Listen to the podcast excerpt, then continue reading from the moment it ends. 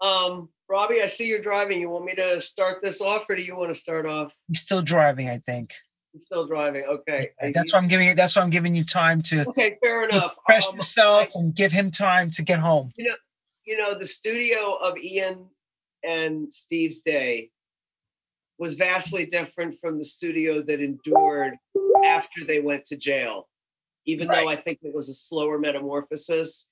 And when you walked into the studio of the 70s, it, you were walking into this this ridiculously magical place. Oh, Scott Bromley, love Scott. He was the architect Mhm. uh, you know, you were walking into this really magical place and it was Fantasyland. And anyone who was picked from the outside walked down that wondrous hallway entry with the beautiful big chandeliers and you'd pay your entrance and you'd check your coat and you'd hear the muffled f- f- f- f- from the doors. And as soon as the doors had opened, the music would blast and you were enveloped by this this i don't know it was like this all-encompassing mood. Um it was total abandonment. You had the usual suspects that you would find at any bar anywhere but there was an element of over the top that didn't exist at every bar everywhere and i think that's what made studio special whether it was the drag queens or the naked people on during the week. Uh, you know, Thursdays and Sundays were famously much more uh, gay influenced than the weekends. The weekends were perhaps more celebrity influenced than some of the weekdays. You know, but wherever, whenever you were there, it didn't matter. There was always a touch of magic. You always ran into the possibility existed that some movie star could buy you a drink and hit on you that night Right. or whatever um you know uh and everyone was on equal footing and i think that was probably the most interesting aspect of studio people who could have um you know push the vip buttons as it were they were right in the thick of it with everybody else. They might have had a special little VIP couch where they sat, and there was a little stanchioned off area, and you know, every but John Q, everybody did not go and sit on that couch. But on the dance floor, we were all equal. We were all the same. Incredible.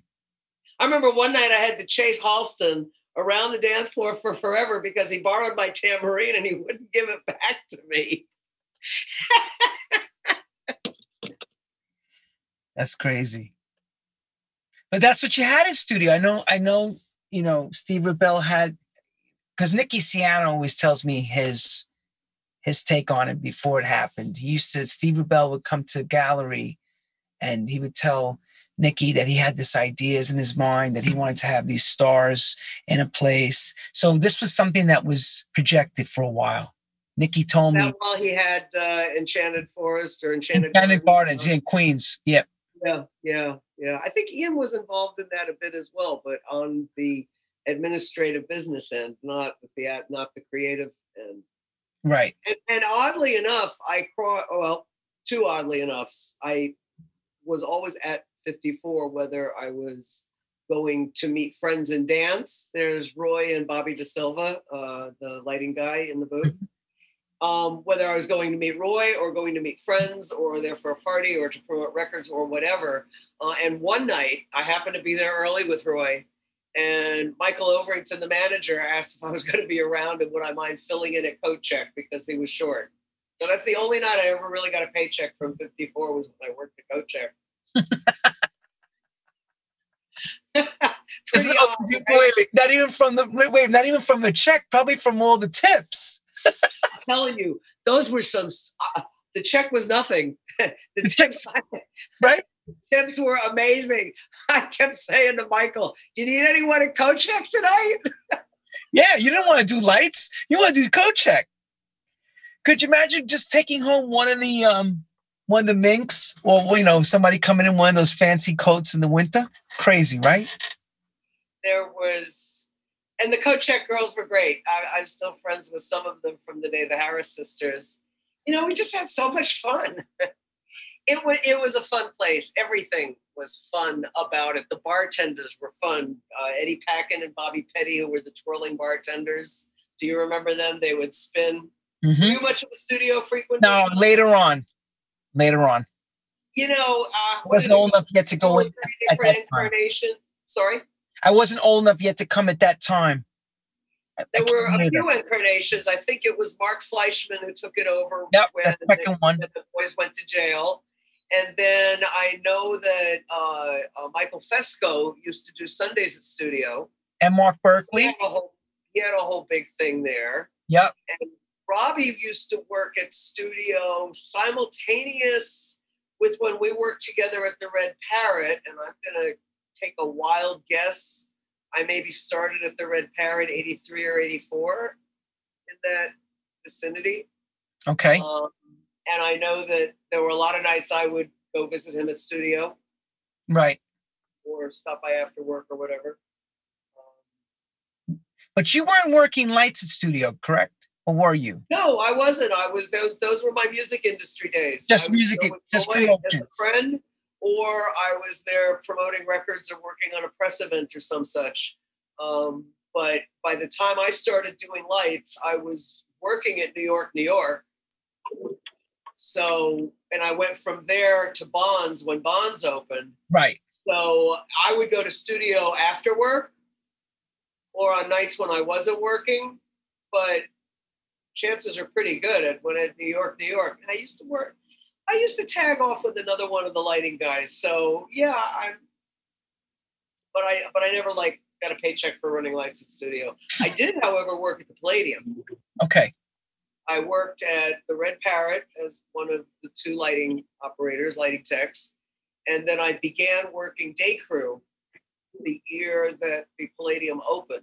Right. So I would go on day crew during the week and setups and whatever, uh, and then run lights at night, Wednesday through Sunday at the Red Parrot.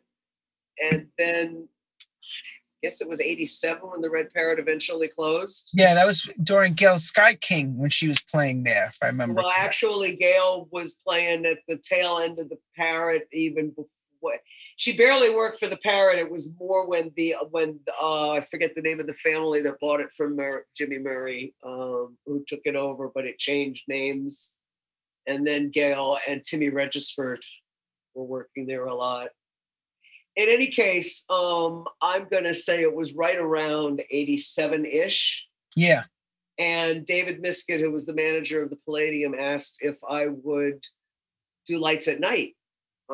And I really didn't want to because the people who ran lights were my friends and I didn't want to be taking away anybody's job. But by the same token, it was a wonderful opportunity to work on lighting equipment that was not common in clubs. There was Vari-Lites, which had just been invented a few years earlier for Genesis. They were the first robotic instrument. Um, it was the only permanent installation in the world. They were only used on big rock and roll tours up to that point. So the fact that you could even come close to them as a lighting person, I mean, it was just amazing opportunity. And the traditional lights, uh, the non uh, automated, that was run off of another touring console, uh, uh, an Avolite QM500, which was a huge touring console. It almost looked very similar to a sound mixing board. Right. Like if you look at a big 48 channel mixer board. Which is right behind. This was typical rock and roll fare. I mean, there was probably you you would be hard pressed to not name a big touring rock and roll group in the mid 80s that did not have a QM 500 as part of their equipment list. So that was that was, you know, really I guess kind of the draw to get into it and, and to work in that setting. Um, working on that really cool stuff, working with the video people, and and so then I started, and then the Red Parrot closed, and I kept. uh, But with Palladium, just like studio, you got Steve Rubell in there. yeah, for a hot minute. Unfortunately, he got ill after '87. By the time I started working there at night, he already. Uh, he already um, had started to have some side effects and started to suffer from uh, AIDS related complications. And I believe he passed in 89. Yeah. maybe. Yeah. Um, and then I stopped working at the Palladium. Uh, I stopped running lights 90, and then I was just doing Vari-Lite Tech work. And then I stopped shortly after that and started doing special events for Robert Isabell. Did you ever hear who Robert Isabell was? No.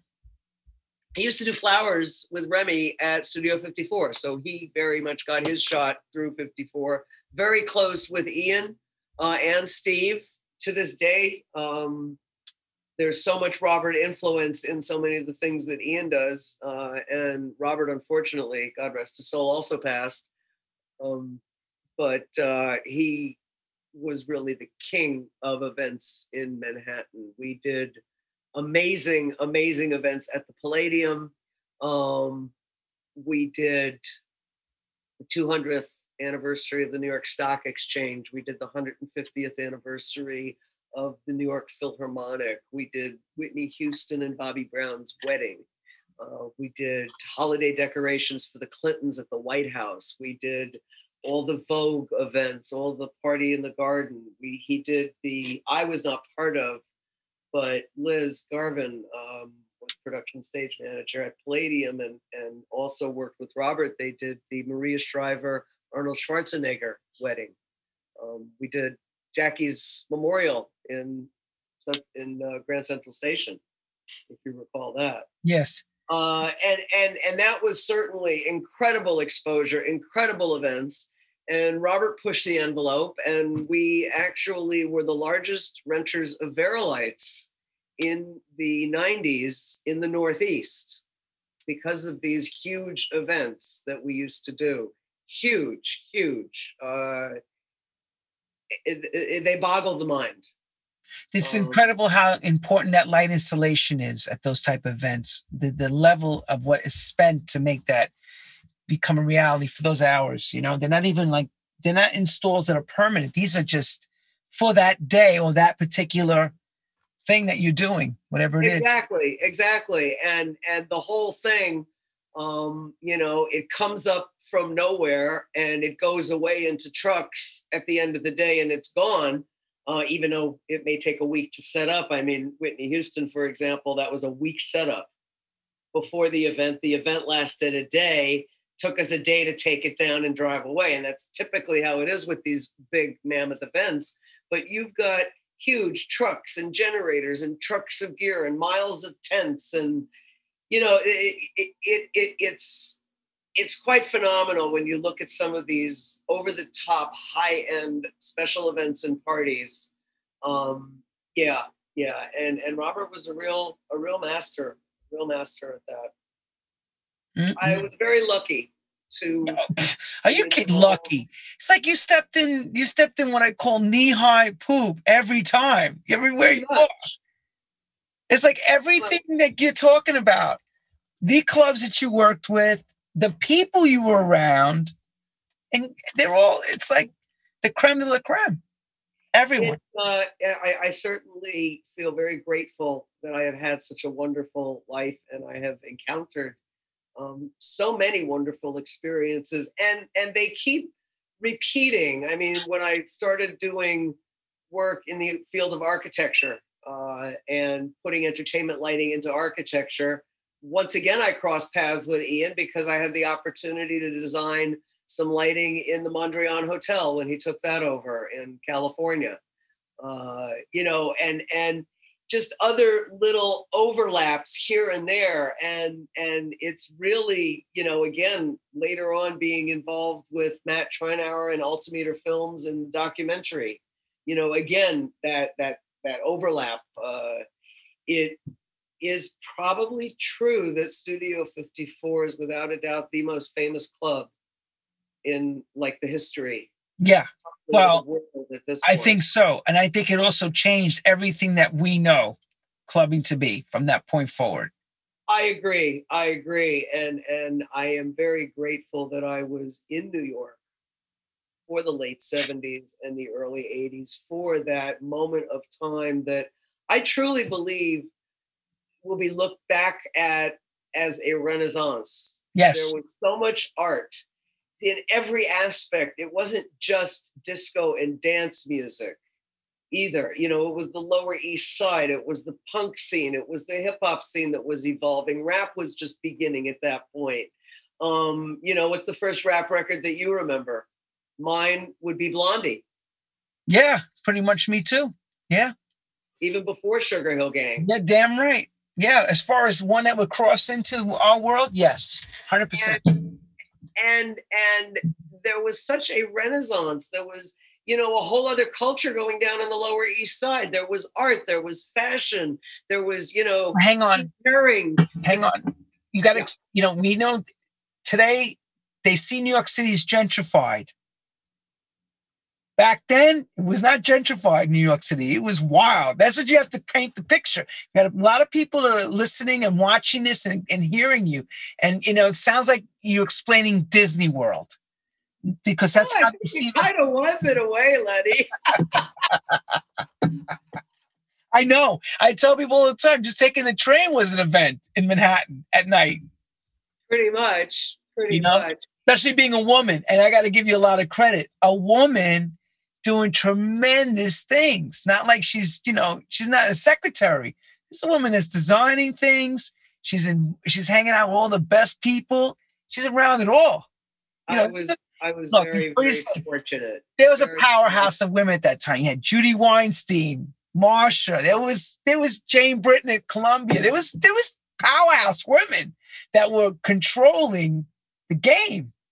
And she doesn't say too much about that, but she is a powerhouse. So, you know, oh, get the pen and paper out, people.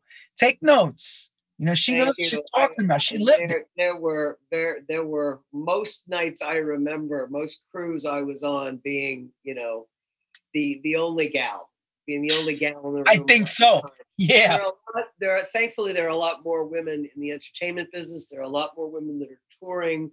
Um, you know, it, it's come about, but I mean, back then there were really no women virtually in clubs you had uh, some that were in electrics in theater companies and in dance and off off Broadway and and and that's really where I met most of the women who were techs was through the theater world uh, as opposed to through clubland and the club world.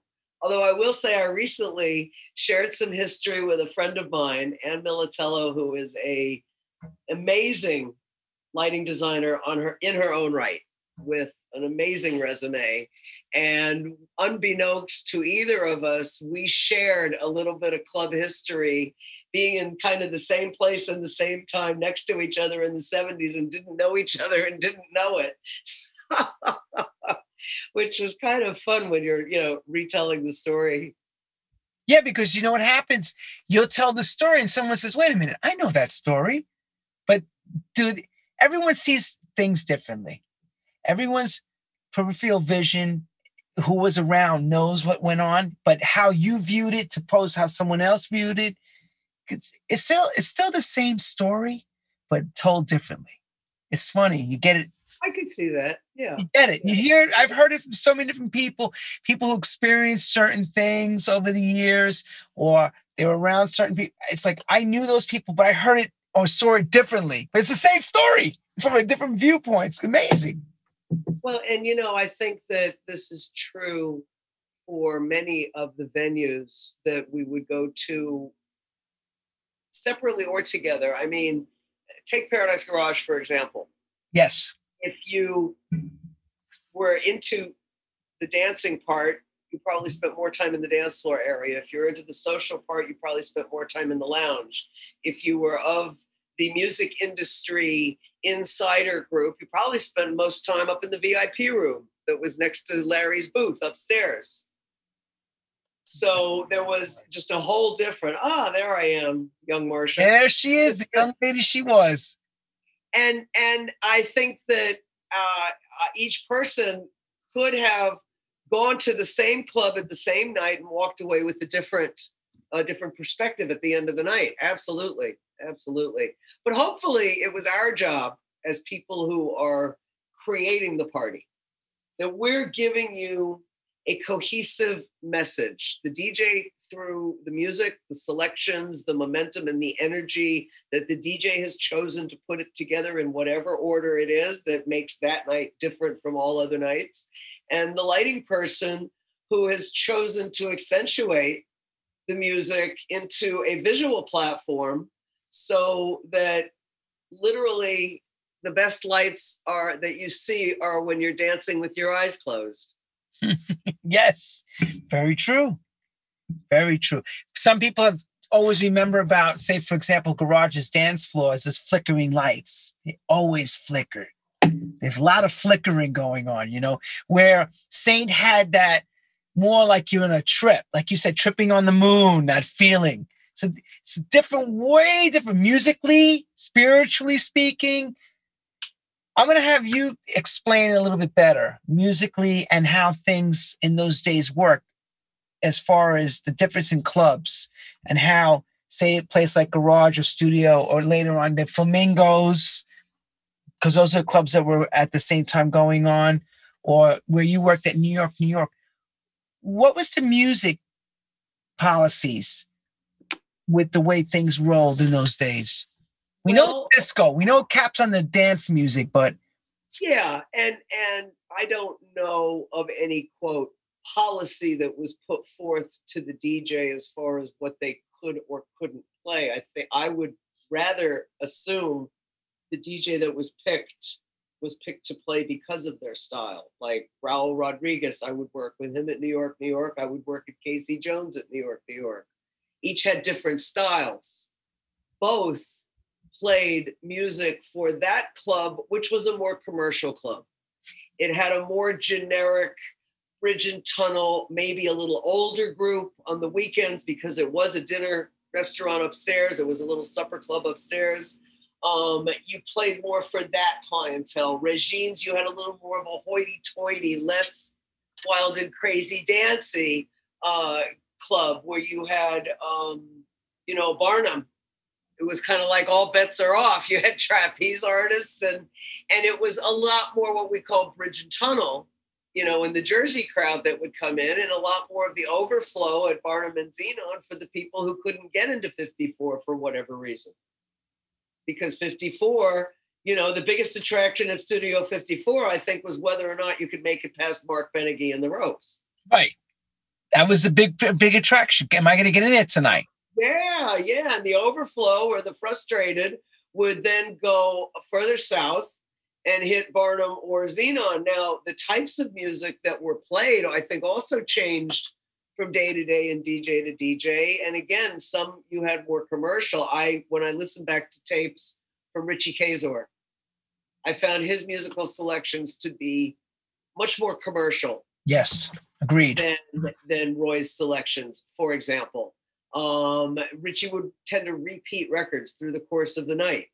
They were hits, the dance floor was full. He was doing his job. He was keeping everyone happy, but he was catering to a crowd that liked that, as opposed to Roy, who was catering more to a gay crowd on Thursdays and Sundays, who was playing and was resident at Ice Palace, both on Fire Island and the new Ice Palace uh, that was built in 77, Ice Palace 57, just up the street.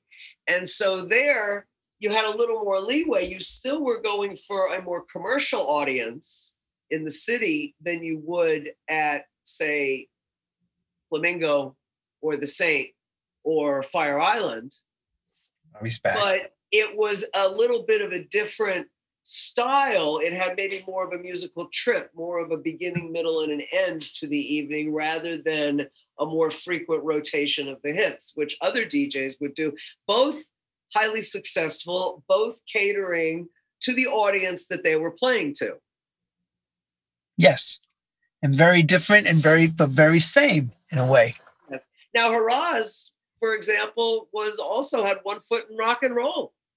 So you could get away with playing the cure at Hurrah's that you maybe couldn't get away with playing that at studio or or at the Saint or at the garage you know, now and Larry could get away with playing anything because he did. And and you know, and of course, Garage you catered to a wonderful house and R and B sound, and There was Buttermilk Bottoms. You remember T. Scott? Were you? Yes, you, Tyronia Scott. Sure, I know T. Scott. Great guy. Yeah, wonderful man. What a Better days. Yes. Better days. Yep. And then Buttermilk Bottoms. Was Larry? Did Larry Patterson play at Buttermilk? Yes. Larry Patterson played. Yes. you know and and and again i think that even within that r&b genre you also had the more commercial venues like the buttermilk bottoms Yep. even though it was more on the private scale it was still a little more commercial than paradise garage was Oh, big time. yeah, big time. yeah Big time. and, and and i think that that is is what would at least have the dj make their selection robbie and i worked at the red parrot a lot and again that was really unique because when jimmy murray opened the red parrot he also had a 40s swing style orchestra the red parrot orchestra joe kane and the red parrot orchestra and they were resident and he used to they used to do shows every night and they would break up the disco with a swing band set with a live orchestra. So that was kind of weird, but you had one group of people who came for the disco, one group of people who came for the swing music, 40s music, and another group of people that danced to anything and they didn't care. Right. And it was fabulous because you had this wonderful mishmash that, you know, maybe Robbie could get away with playing certain things at the Red Parrot that he never could have gotten away with playing at the Saint because of that little extra nuance that gave that club it, its little different hook, different angle. Right, right. I think you said when you mentioned Timmy and Get, I remember that. I think Red Parrot later became 4D, if I remember correctly. Yes, I think that's the name. 4D. And the Giulianos were the family that bought it Yes. from Murray. It was the Giulianos. Because I saw- and it's funny. I, I saw I saw Gail Sky King a few years ago at an event. I couldn't believe I saw her. Another one, another What great lady. What a great woman and immensely talented. Oh And yeah, great. I really enjoyed working with her. I can see that. She's got. She had a lot. She was hot at that time. She was on the way. Oh, indeed. And, and she was very big into production and studio Mhm. stuff. So when we were talking about getting into the 80s, you already had, um, I think she used to come and hook an Effectron into the booth at the Parrot and, and a digitizer. And, you know, we actually had a proper live sound stage with monitor mixer and, and effects and a front of house mixing. And that was a very sophisticated sound and lighting system at the Parrot. Yeah, I could see that because you had orchestra too. You had to deal with. So you had to have mixing for an orchestra and also a setup for the sound system. and the sound stage was built as a proper sound stage as opposed to when we'd have a band at the Palladium, we'd build the stage, we'd run the sound, we'd put everything in, and then it would all go away at the end. The Red Parrot had all of the uh, uh, the, skeleton built into the stage. So if you had an amp and you were plugging it in, your box was already in the stage floor. Boom, you plug it in. That was it. Bada bing, bada bang. It was, you know, really. But see- see, the thing. built. Look, this is the thing that the club goer does no idea what's going on, what it That's takes to true. make a night. They have no idea. True. I'm sure people didn't realize also that the Red Parrot was designed, the lighting was designed by a very famous Broadway lighting designer, a guy by the name of Ken Billington. They wouldn't have known that. Yeah. Uh, you know, just as studio was used, also very famous Broadway lighting designers, Jules Yep. Fisher and Fisher Marantz, Paul Marantz. Um, you know, and and Palladium as well. They they also were the lighting designers of the Palladium. Um, not everyone did that. That's true. Not everyone did that. Uh, in fact, I think that Jimmy Murray and Stephen Ian were probably the only ones I'm aware of that used like top name Broadway theater designers in their club builds. That's true because at that time when they went in to go set up studio, nobody in the light business would work with them. They had to go that direction, I think. They had to go outside the box because the discos, the other discos were holding back and he, uh, you know, pretty much strong arming the other owners were strong arming not to have them open because I think they realized that when they were going to open up studio, that was going to change the game big time. Well, uh, the smartest thing that Ian and Steve did when they took over studio was because it was a studio, literally it was a television studio. It was a proper theater. The smartest thing they did were bring in theatrical minds to utilize the skeleton and utilize the building that was there. I mean, to bring in all those drops and all the things that were flying in and out, you didn't have to add an infrastructure. Same thing with Palladium. I mean, as you, as you recall, when you went into Palladium early on opening, we had a disco, Queen's Disco, which was the house that was sitting in the middle of the dance floor. And there were five different sets of drops. So when you came in, you only saw half of the dance floor, anyways. It was an 80 foot long dance floor, and the furthest downstage drop was like at 40 foot. And one by one, we would reveal and go back, back, back until we got to the brick wall at the end. Till it got full, because otherwise, if you open up that room and it's empty, it looks cavernous. But that was all done in the bones of the building that was there, which was built as an old theater. And uh, the moving, the flying trusses that were over the dance floor that had the moving lights on them, those were added after the fact, but in the same fashion as everything that was in the old theater setup. So um, it it was the right thing to do to utilize it as a theater space. It was also new and unique and certainly one of the huge wow factors that made studio what it was and at the time, it was the only club that had a moon that came into the from nowhere and a spoon that fed it and went back and forth, and then they went away. And then the sun came down, and you know, I mean, it's the only place that did that. You know, it's I went to you know you mentioned about the Brooklyn Museum. You guys did the ex, the uh, the um when they opened up the exhibit for studio. Were you there, right? Uh, the Studio 54 Night Magic. Yes, I loaned the museum a number of artifacts that they used on display. And I was asked to produce the three soundtracks for the three different rooms. And I yanked Robbie into the project with me. And the two of us worked together to produce the soundtrack uh, that were used in the three various rooms. You said you saw the music, the exhibit. Yeah, I went to see it. Yeah, it was excellent. So the, the first room was a 77, 78 room, and that was uh, featured excerpts from Wayne Scott, who was one of the first DJs hired at 54. And then the second room featured the two records, the one that Roy had done, A Night at 54, and then the one that uh, Richie Kaczor had mixed also. Yep. Uh, and those were featured tracks. And the final room uh, used a featured track from a Roy performance that actually the master reel to reel is also on loan to the museum and is part of that display. Yeah, I saw you put you gave you, you actually loaned the uh headphone of voice. Yep.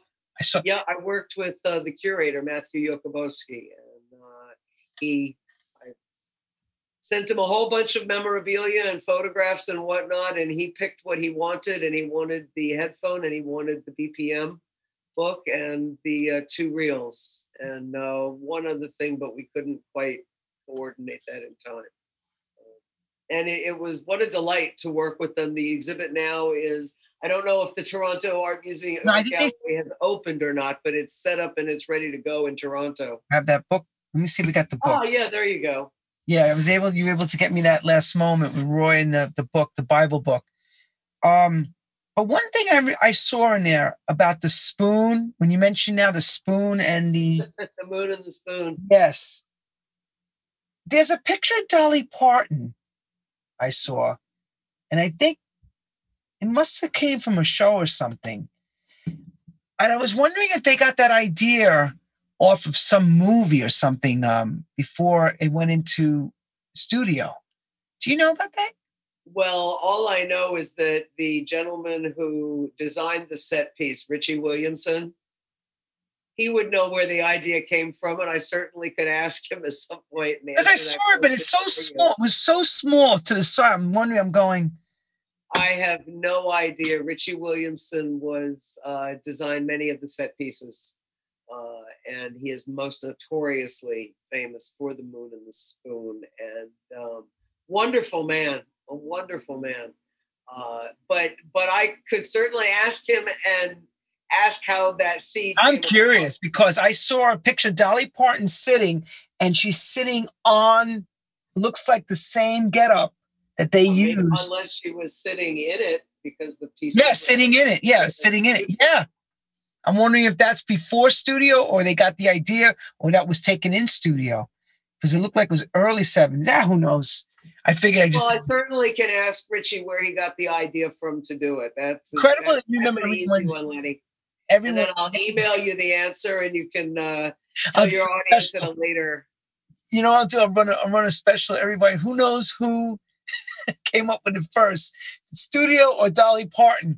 We'll have to find out later. We'll we'll get the answer to that. We'll ask the artist; he would know.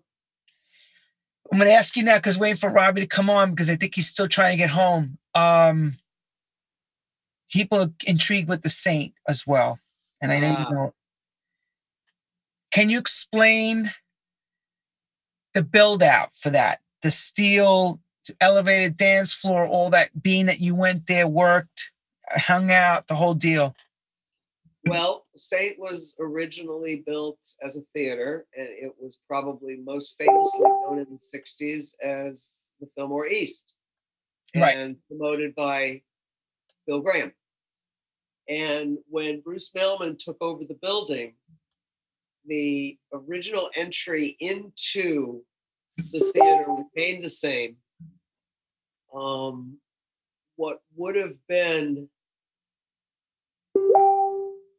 the orchestra level, the mm-hmm. main seating, um, that it all was all removed. All seating was removed. The shell of the building remained. The balcony remained. Right. The dressing rooms remained, and they were converted into the locker rooms. The same. Let me let me preface for members of your audience that don't know. The Saint was built in and opened in September of 1980, and it was a private membership only men's club. I'm not sure the exact numbers. I think there was something like 1,800, 2,000 people invited uh, first year as charter members. Of that, I think there were less than 40 that were women.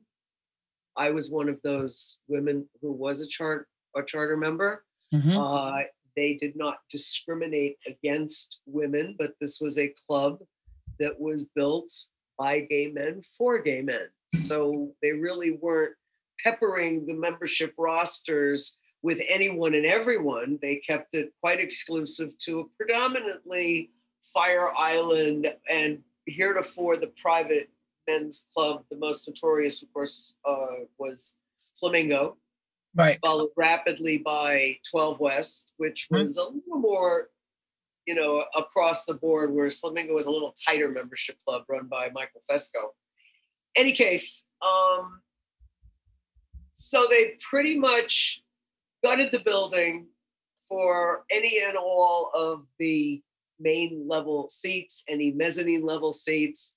Uh, the fly rail system was there. You could see the proscenium arch. Anything that was upstage or or or above you know what would have been like going backstage from the proscenium arch. Uh, that is not a picture of the proscenium arch. That is a no. picture standing up looking at the dome yep. from the main level. Um and you're looking up at the outside of the dome which was built as a geodesic dome. So if in your mind, you could think that you're walking in on the first floor and the dance floor was on the second floor and it was kind of floating on this hemisphere that was raised in the center of this cavernous theater where there were you know some banquettes and things that were built for sitting but no theater seats as you would know them right um, and and refreshments were served in what was the backstage area. Uh, the old fly rail stuff was still there, but it wasn't used as anything. As I say, the proscenium arch was there. Um, and this geodesic dome, uh, it was interestingly built the material in that if you were outside of the dome, like up in the balcony, or in the photograph that you showed, it was a perforated steel so you could see into the dome. However, if you were in the dome, it acted as a reflective property so that the lighting show, which was inside the dome, used the surface of the dome to reflect off of. And in the center of the circle was a hydraulic. The first year it used to go up and down this ring, this huge hydraulic uh, tower with like a double ring of lights, and in the center of it was the star machine that was on a pedestal that would. I think I have something closer. Let me show the dance floor okay. with, the, with the with the projector. Hang on, let me find it. Let's. Okay. It's it's what I can find. okay, I'm not really seeing a good picture. It's it's a little dark and grainy. It looks like we've got the heads, people's heads on the bottom of the picture, and on the mm-hmm. right would be that lighting tower that I'm speaking about. Yep. And there's a little horizontal bar that's at the top of the tower. If you want to put your cursor on it, that's the star machine. Nope, go down, go down, go down a little, down a little more, down a little more. Now too, ah, too far. Go to the right, little more, little more, little more. Now up just a wee bit. That's the star machine. See that bar of white light that's above you? That's where the star machine sat on top of the platform. And if you go down from where your cursor is, you can see the ring, and it almost looks like the inside of an umbrella at the bottom of the lift of the mm-hmm. tower. If you go down with your cursor, down, keep going down, down, down, down, down, down, down, down. Oh, and if you look there, you can see it almost looks like the inside of an umbrella. Yep going off to the left and right, and then around as it goes off to the left and right at the top of that angle is the circle of with lighting, various rows of lighting that went around the complete perimeter. And as I said, the first year that used to travel up and down. So you would start the night on the floor, and as the dance floor filled up, it would slowly raise. Mm-hmm. And then they mirrored around the tower, and then it never moved after that. Because people always wondered who's, you know, we saw the Saint, some of us saw the Saint documentary that, you know, Robbie's in and stuff, but no one ever discussed who came up with this idea of doing this dome, this whole, who's, do you know who's behind that? Like who's? Well, I can tell you that the designers were Charles Terrell and Mark Ackerman, a guy by the name of Greg Ackerman out of Delaware built the Star Machine and was involved in the installation of all of the lighting. Um, Peter Spar designed the sound system, which, by the way, Richard Long was also offered the job, and he said that it was impossible to design a sound system because they didn't want the speakers shown.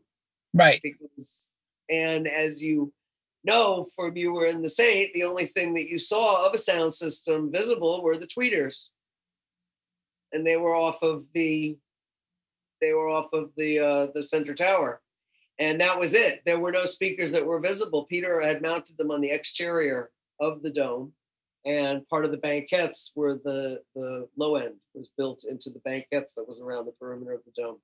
Oh, okay. And it was the sweetest sound system that existed anywhere. It was one of the most acoustically perfect sound systems I have ever heard in my entire life. Really?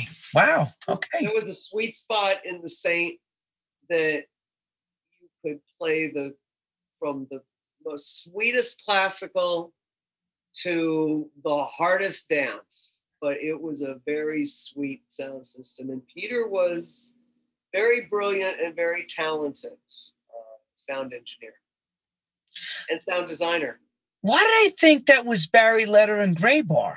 I thought Graybar had something. Peter Spar worked with Barry Letter at Graybar many years prior, but this sound system was by a company called Entertech. Right, I remember you mentioned that. Right. Entertech was on Peter Spar, and that was his office that was over on Washington Street. Uh-huh. And Steve Zaniel, Steve Zaniel, who also did lights, uh, was one of the alternate lighting guys at the Saint um, in in ensuing years you know second season on he uh he and i both worked for peter at entertech So we would go in and do maintenance on the sound system if we needed to. So you and you also you also worked on sound, also the audio part too. Yeah. Girl, look at you. Get your toy, get your toolbox out and your SPL meter and check everything out. We worked on probably one of the I'm not sure if I'm embarrassed or not, but you No, know, don't be embarrassed. Tell us. one of the bigger jobs that Peter had, commercial jobs, was um, was uh, and he he was a brilliant, brilliant sound designer, really brilliant. Um, and he was one of his clients was when Trump built Trump Tower.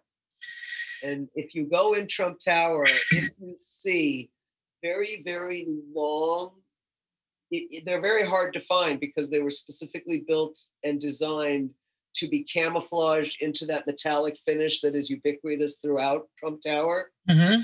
Um, but by hand, the sound system that is in Trump Tower, I am one of two people who built.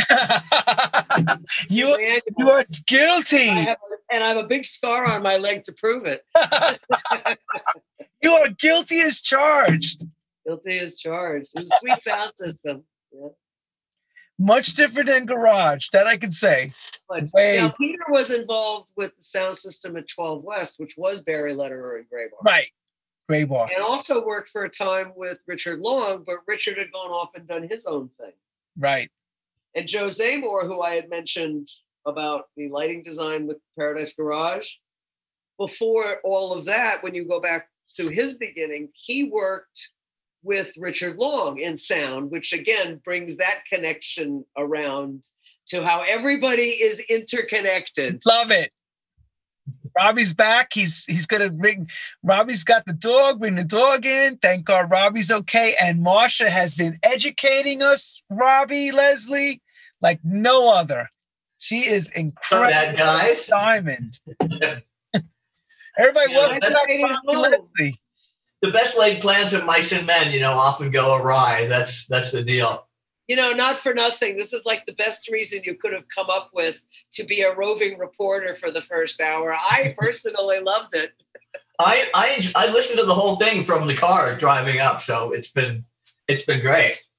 We got to pick you up now, Robbie, where where where you start, because we heard your Fire Island Sandpiper, and you got to take us now, you know, into your world because Marshall Well- really broke it down. I'll, go ahead, before Robbie. I get before I get sidetracked or anything, because Marcia mentioned something in the when I was driving, and that was like uh, on the job training, and uh, that what popped into my head immediately was Bobby Viteritti. Now that little bit of a backstory is necessary. Um, when I worked at the Sandpiper, of course, it's a seasonal club,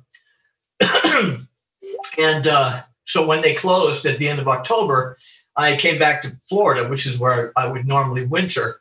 And uh, I got a job at the Marlin Beach Hotel, which is uh, the poop deck.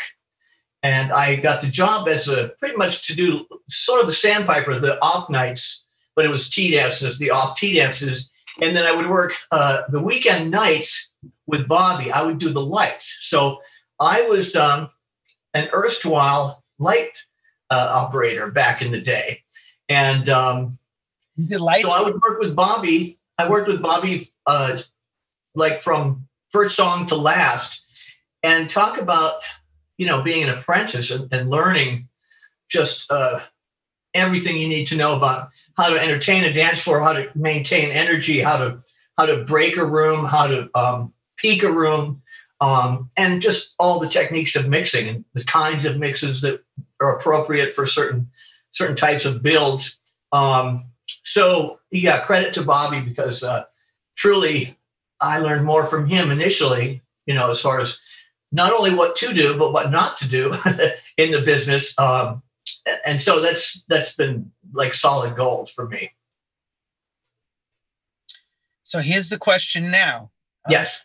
So Bobby goes. I know Bobby's story. He gets a job offered at Trocadero from Florida, right?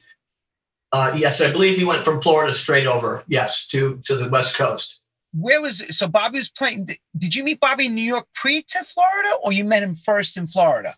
No, I met Bobby in Florida. In fact, he worked at a club I was when I was still waiting tables before I got into the booth.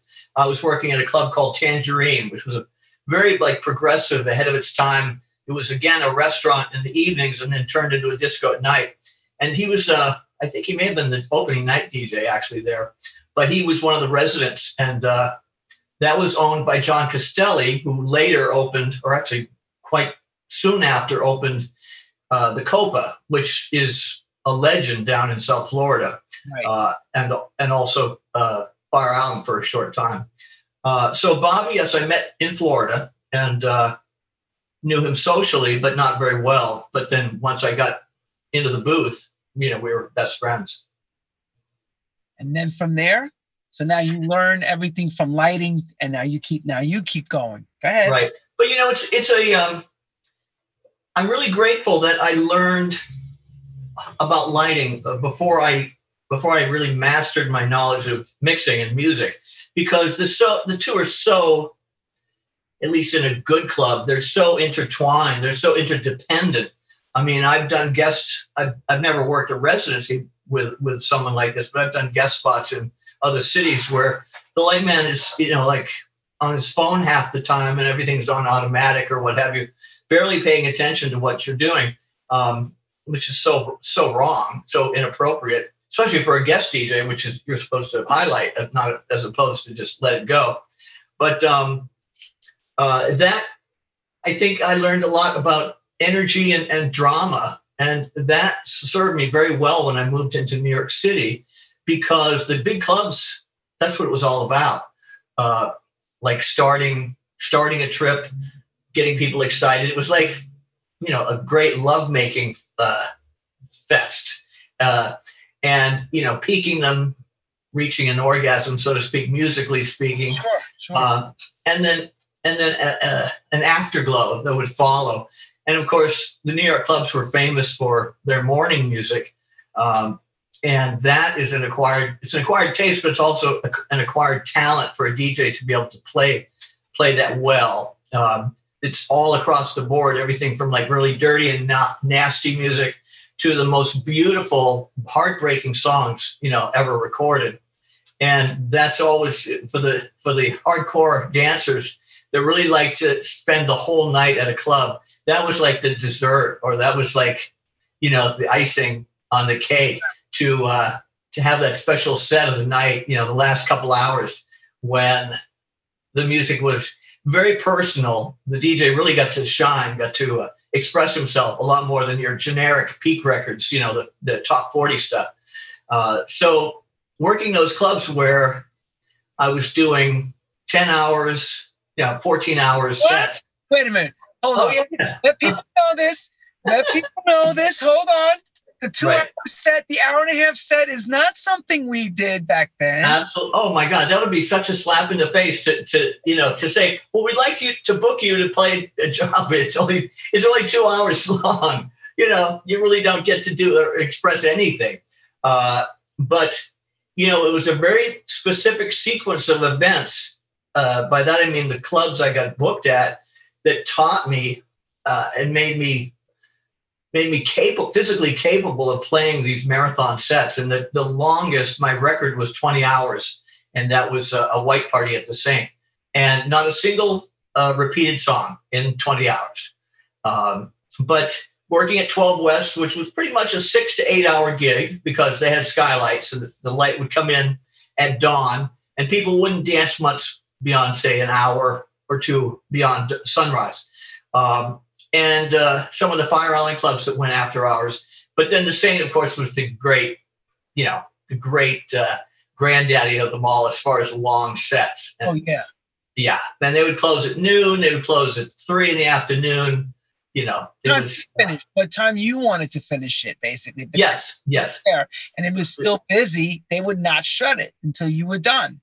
That's correct. That's correct. It was a great deal of respect and a great deal of cooperation between management and the DJ and, and light person, uh, it's exactly as you described. It was about have you finished? Have you have you uh, musically expressed yourself? And is the party complete? Uh, and so the management would come up periodically and you know sort of take tabs on how you were doing and hey Robbie, okay, how you doing, babe? Everything okay? They would come. Exactly. They would say, "Is yeah. everything okay? You good? Need anything to drink? Anything? Yes, right. yes, right." exactly. And uh, let me just interject also as people who did plan their evenings to go out to the Saint. Once the Saint really did do real extended sets, it took that I'm going to go to Flamingo and arrive at two or three to a new level where you took your disco nap and you didn't wake up till four in the morning. That's and right, and showered and got ready in the morning. Right. Because yes. And and and the DJs, I know Roy would do this, and we would talk about it. I'm sure the same with you and everyone else.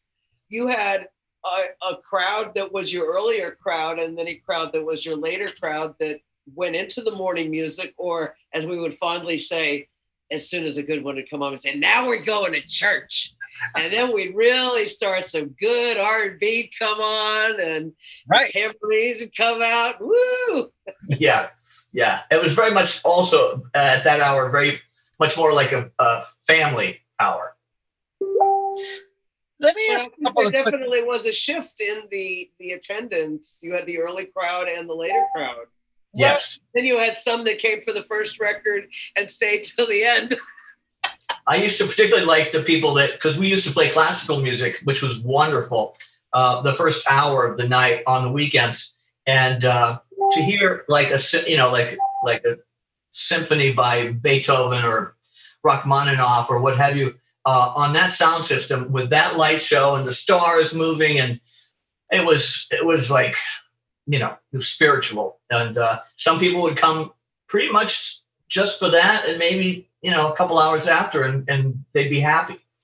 It really did set the tone very, very nicely in a very unique way. When I used to tell people there was classical the first hour, they were like, is this a disco? yeah, right, exactly. It gets going after a while. Yes, right, right. But yeah. one of the signature records I remember coming from you or that particular club, the Saint, was Abba's Lay All Your Love on Me that was like kind of and i explained this to these new the newer djs that when sets were laid out it wasn't just about music. The words and how words spoke one record after another would tell the story how important that was. Absolutely you know, like a lost art you know in a sense. And i think it should we should mention right now uh, and marsha will corroborate this uh, roy was even was probably the most involved in lyrics and uh, of any DJ I've ever met. And if if a if a record, no matter how popular it was, was negative or had something violent or uh, you know just disturbing in the lyrics, he just wouldn't play it. It was just off the right. off the chart, you know, off the menu. You're absolutely right, and he also oftentimes I hear it in his tapes where the songs would almost ask question, the next one would answer it, or we all we always used to say we could tell what mood he was in by what songs he was playing because he really wore his heart on his sleeve, and the yeah. lyrics of the song told you what, what they told you everything you needed to know. It mm. told the story, as you said. There was definitely a story. Right, and beyond the lyrics, I think the tone of the song, just just the you know the sonic tones. Uh, was it very? Was it more hard edge? Was it more electronic? Was it more you know violins and and you know singing ladies in the background? Uh, you could communicate a great amount of emotion just by tone, uh, as well as by lyrics. But it was all balanced out. That was a wonderful thing. I mean, how uh, how grateful I am that I got to play these mega clubs when they were the standard of the business of the industry, and Marsha got to do do the lighting uh, because nothing really exists, I don't think, except for one night installations uh, that could match it. But I mean, to think that this went on every weekend, right? And a year on weeknights even. Yeah, for years. For years. For sure. For sure. Yeah. We were yeah. spoiled. God, were we spoiled to have all this going on. And we actually had words in the songs and in the music that mm-hmm. you could follow and sing to if you wanted to. Something else yeah. that I don't hear so much if I go out in today's world, which I don't do very often. I'm old, but Oh, Marsha, no, just weathered me. You're just weathered. It's okay. Seasoned, We're, we're seasoned. Wait, wait, wait. There you go. And she can still cut a rug and and give us some lighting, and she'll kick our ass right away. Step aside. Watch me do this. Right. Watch Exactly. me now. But Robbie, did you have to when you know you were playing Fire Island stuff, and you know Michael Fesco was one of the hottest club owners in a sense, and Richie Promoters. Yeah. Well, he owns Flamingo. Yeah. Flamingo, and he had you know 12 West. You had, I understand Bruce Mailman opens up Saint. Did they come to you, or you? Was it like we want you to come and play? How did that happen? What was the you know the back end? Sure. Well, I'll tell you. Um, it's kind of interesting the way the way it actually played out. Uh, when word started getting around, I'll, I'll step back a few months that a new club was opening uh, in the Lower East Side, and that it was supposed to blow everything, you know, out of the water. Kingdom Come. yeah the hype was was so powerful everyone was like so fascinated and you know you give them a little teaser and they they want more and more uh, and then when the, when the opening date finally arrives which was september 20 i believe of Yeah, 1980 so. uh, the the other clubs i mean it didn't take probably a month didn't even take a month before the this like mass migration over to the saint uh, everybody just wanted this to be members and to go there and dance because it, it was just so amazing. Um, and you know, I I credit all the clubs. Flamingo was an amazing club. Twelve West is still my favorite club and my favorite gig to this day. Uh, but you know, that was the shiny new thing in 1980, the Saint, and all its amazing technology. Um, so they had spoken to Alan Dodd previously Mhm. uh, about being the opening DJ and being a resident at the Saint. So he, who was a resident at 12 West, he left of his own accord, uh, 12 West.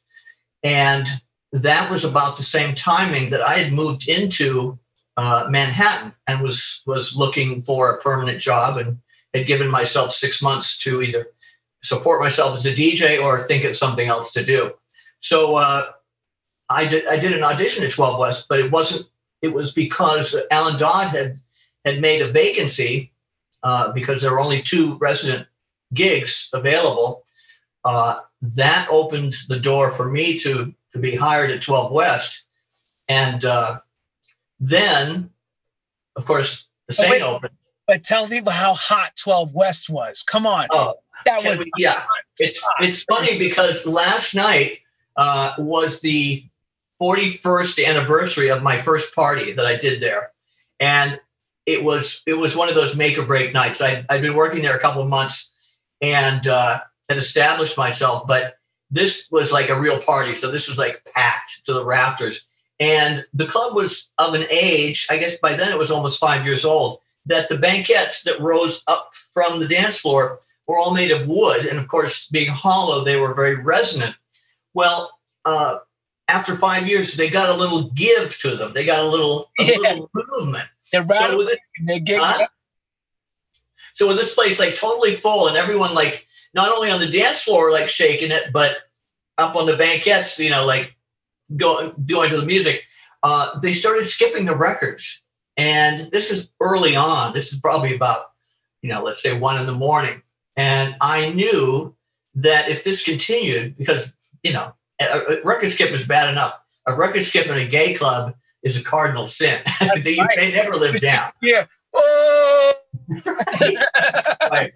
So, uh, so Tony Martino, one of the co-owners of the club, he calls up Peter Spar, who is the, you know, the, the genius behind Gray Bar, and he said, "Get your ass down here immediately, and if you don't, you know, it's all over for you and for us."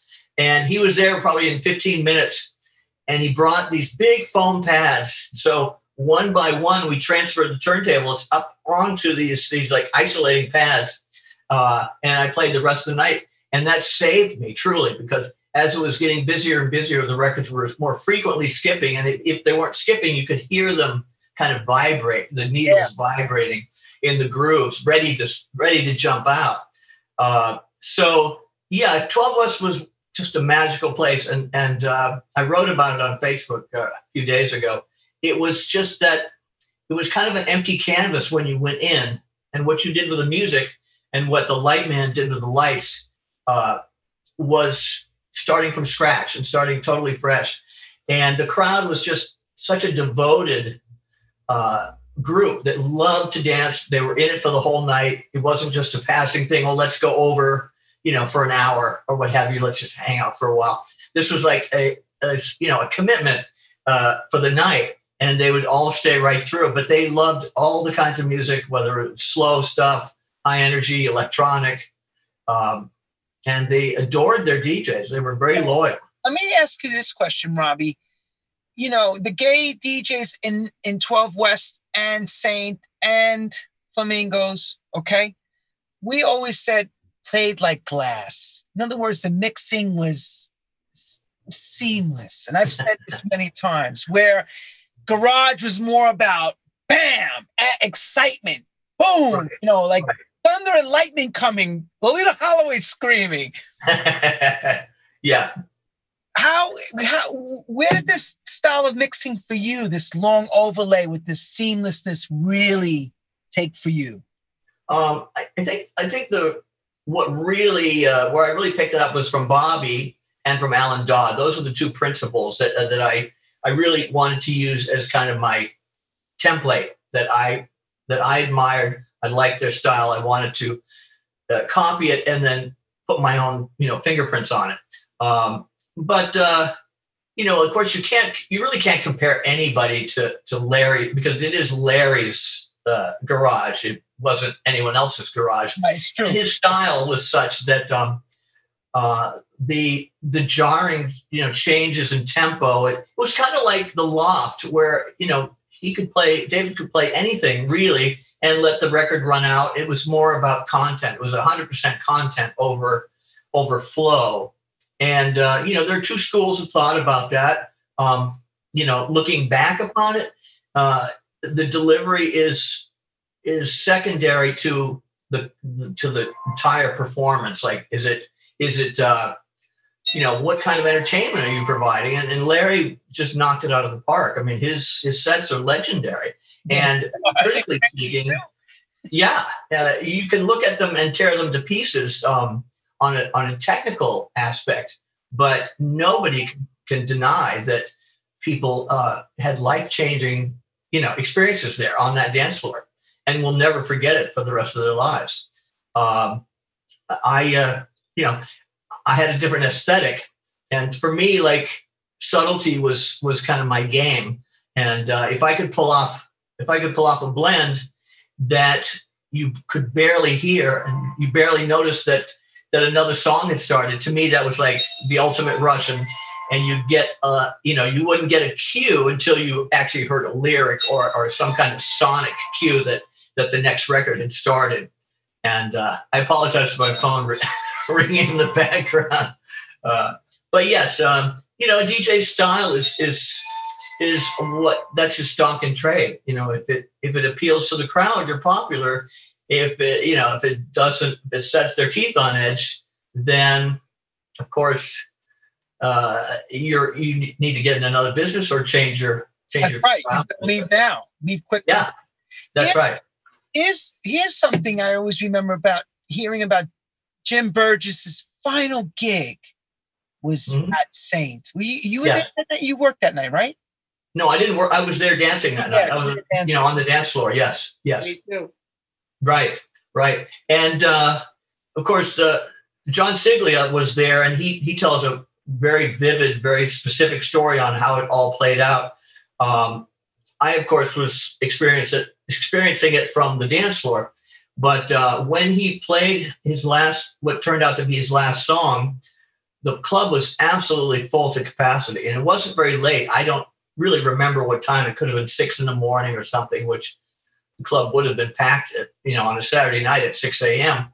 Uh, when he when he uh, played that song, there he is, right. Uh, and that's Eric Erickson with him, right? Yep.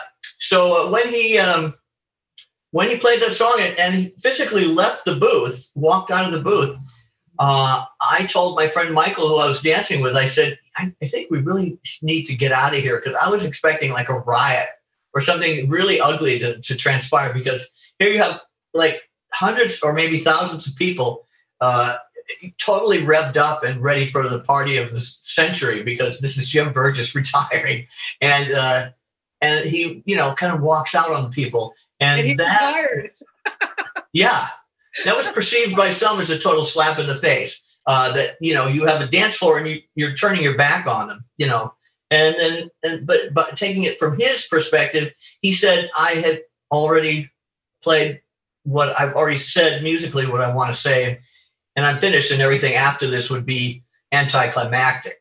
So I mean I can appreciate both sides of the story, but as a DJ, that flies in the face of my own ethics and and values and if there's a dance floor and they're you know and they're ready for more it's i'm going obliged home. You're not going home. that's right that's right many nights it turns out i get home in the afternoons instead of, instead of the morning You thought you Yeah. get home six. You didn't get home till Right. two in the afternoon, right? oh, oh yeah easily sure sure i'm glad i was in my 20s back then you know i certainly it would kill me now to do it Yeah. And I remember as Burgess left the booth and walked out, and you have what 1,200 queens on the dance floor with their mouths hanging open, and all of us by or near or in the DJ booth with this what's going on, and panic before panic completely ensued. A couple of us ran up to Mark Ackerman's loft because he had an apartment on the third floor above the offices at the Saint. We grabbed every record we could lay our hands on, and Sharon White started spinning, picking up. And then we went to Sharon's apartment and grabbed all of her records and brought them into the booth. And she finished the night, finished the party. Everybody had a wonderful time. And that was unofficially her first night performing at the Saint. yes Oh, That one, really- one. th- th- So basically, the Swan leaving, and here's the new. I would say, I guess. Uh, yeah, but I mean, it was literally we were standing there looking at each other saying, Did he just leave? And is he coming back? Or What is this happened? one of right Jim What happened? Burgess ultra dramatic things, which he is certainly known to do musically. yeah And we half expected him to like do a pirouette at the bottom of the stairs and come back and do something fabulous because that Right. would be the Jim Burgess we had expected that he was doing a big drama number. And after a while, we realized he wasn't come back. John Siglia was in the booth saying, "No, you can't use his records." right And we quickly scurried. Up. Is that what they said? Can't use his records. Yes, he forbid, he forbade yeah yeah he forbade uh, anyone to touch his his records Yep, and uh, and John was the guardian of of them. Yeah, John was the guard. Exactly, and I'm sure John probably felt pretty awkward as he retold the story to us recently. It was Yes. so. I mean, he's in this position where he says, "I felt terrible. I couldn't let them do anything." right. I mean, talk about like being right on the edge. I mean, he could have like started playing music and become like the darling of the Saint, been the head DJ for forever after that. I mean, and saved the night. been lifesaver. Right, right, right. But Sharon, it really did. It did uh, open the door for her. The doors like swung open, and she was, uh, you know, headliner DJ. I mean, she was. She's a legend prior up to that point. But I mean, this this just he There made her like there was discussion of Sharon getting her own night, as there Mhm. was also discussion of me getting my own night doing lights at that point in time. Nobody expected the door to swing open in that way for Sharon. I mean, we knew we were going to be playing in in the imminent future, but boy, yeah, it was all time and place. And isn't so much of life time and place and just you know being there and having a little bit of good fortune shine. yes, yes. And she saved the night. Let's let's call it what it is. Yes, I mean, absolutely. you know, you think of a full house and uh, no music. But To, you know, she stepped up. She was brilliant. You know, we got her enough records so that Marsh, John could take Jim's records out of the way. Bobby, right, right. tell everyone how long was the music off? That after Robbie, uh, after um Jim, Probably seemed like forever, but it probably wasn't any more than 10 or 15 minutes. that's a long time in a nightclub. That's, a, that's Well, an eternity. It my was God. a long, it was there was three big flights of stairs and all the way down towards Second Avenue to get up to Mark's apartment. Yeah, yeah. I mean, it probably wasn't more than 15 minutes, but like it, it just dead air in a nightclub with a full house. I mean, I was gone. I was in a taxi on my way home by then. Uh, You were I there? literally, did you literally right? leave then? what's that? You literally left then? You You did left? stick Oh, I left. I left. I really had a bad feeling. I, I did not know how it was going to play out, and I just thought it was going to get really, really nasty, or something, something bad was going to happen. It was just True House Stories brings this out. I love True House Stories for this. a, This so do what I. This So is do I I. Wait, so you turned and you you said, "I'm out." Yeah. dashing for the door.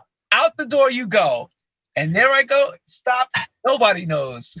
It was, uh, you know, I mean, if you're, I mean, most DJs that have a very acute uh, sense of like intuition and uh, they can read a room. And uh, yeah, I just had a, I just had a feeling that uh, I needed to go. Now, of course, nothing bad happened, but at the same time, my memory of that night is crystallized as a very specific part of the night. Of course, Sharon, I'm sure, was wonderful, but I remember Jim's part of the night, and that's all.